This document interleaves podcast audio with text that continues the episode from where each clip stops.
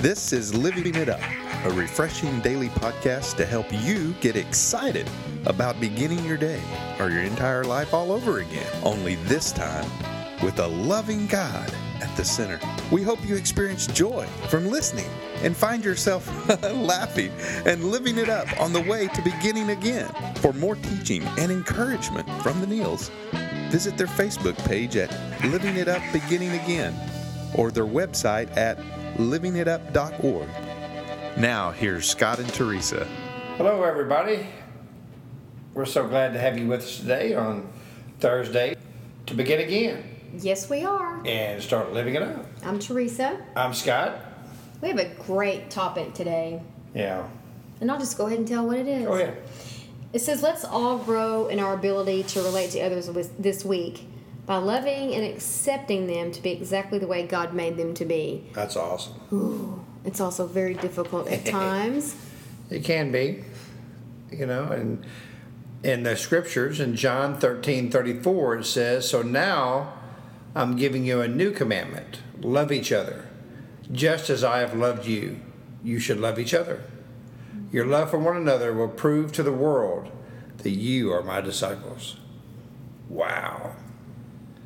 So, honey, why do you think it's difficult for us to just let people be who they are and us be who we are?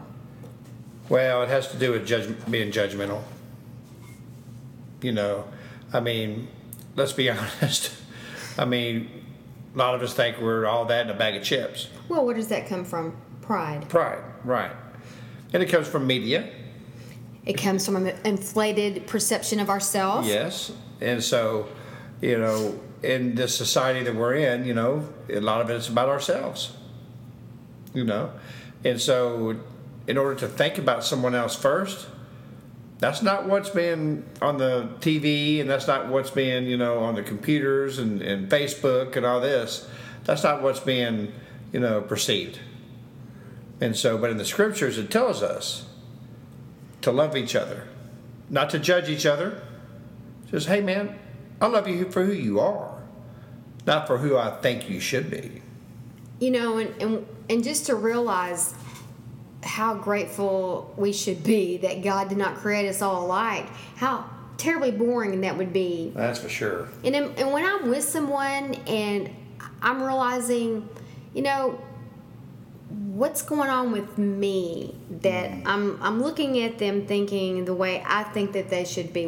What does that have to do with me? Right. I I mean, who am I to say what I think that they should be? If they'd only be like this, or why didn't why didn't they do it that way? Or you know, that's my problem. Right. If I cannot accept someone to be exactly who God created them to be, and, and be in the same room with them and enjoy their company, Mm-hmm. that's my problem, not theirs. And I need to true. get back up there on that potter wheel, potter's wheel, and on the altar and say, okay, God, you need to have your way in me in this because I want to enjoy people just as they are. Right. And be able to look at them and find what's good in them, maybe what's odd in them, and appreciate that they're interesting. And you know, you know, it was His blueprint for them, not mine. That's And just let them be. You know, and, and loving others really, Teresa, you know, that begins with loving ourselves. It does. And the only way that I've found by you can truly love yourself is by the ability to, to, to receive God's love.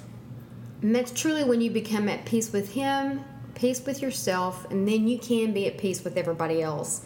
So if we get that straight, work on peace with God, we'll be at peace with ourselves, and then peace with everybody else. In, other words, no matter what's going on, no matter what's happening in the room, somebody may be swinging from the chandelier or doing something that is uh, weird to me, I'm okay with it because I'm so okay with me and Yeah. I'm so okay with God.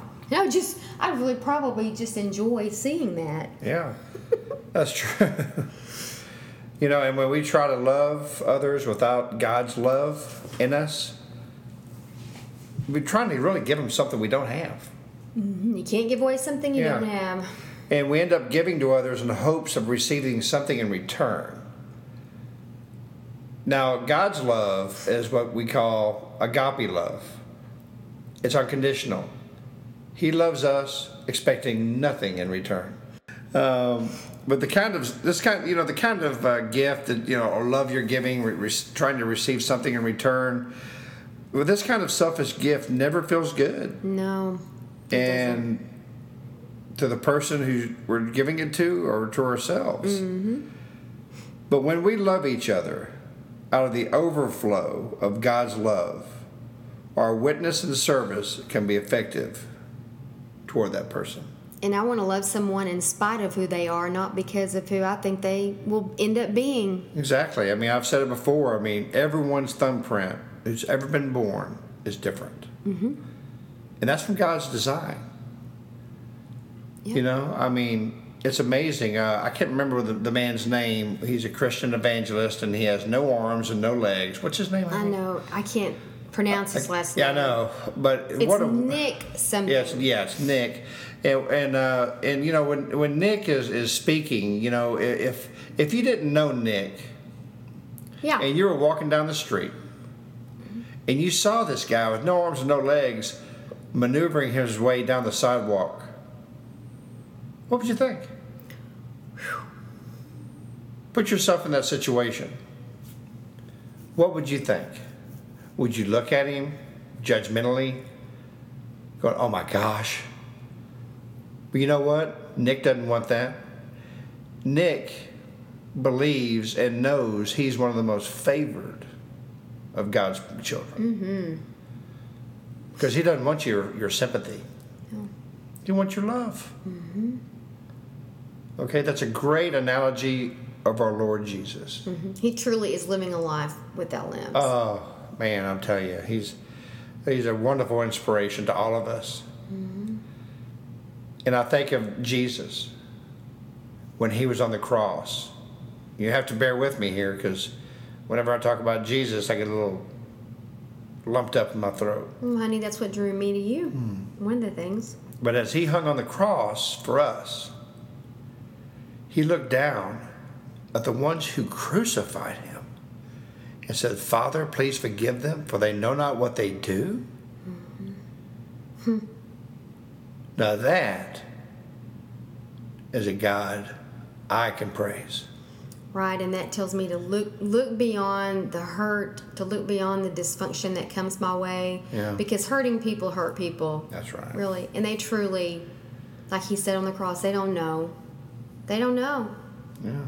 So So love one another, okay? I mean, just accept each other for who we are, because we're all wonderful and and, and made in God's in God's uh, favor. and he sees us all the same. He does. We're all the same in his eyes. Doesn't matter how much money you got, how much money you don't have, you know, or where you live, what many cars you got, or if you don't have any cars. God looks at everyone the same. And he loves us all the same. That's exactly right.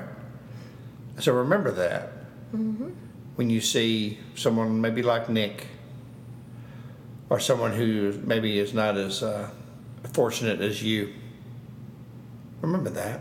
And there's no answers for that. No. There really isn't. There isn't. You just have to accept it. He has. Why can't we? But the way we can do that is to have God's love in us.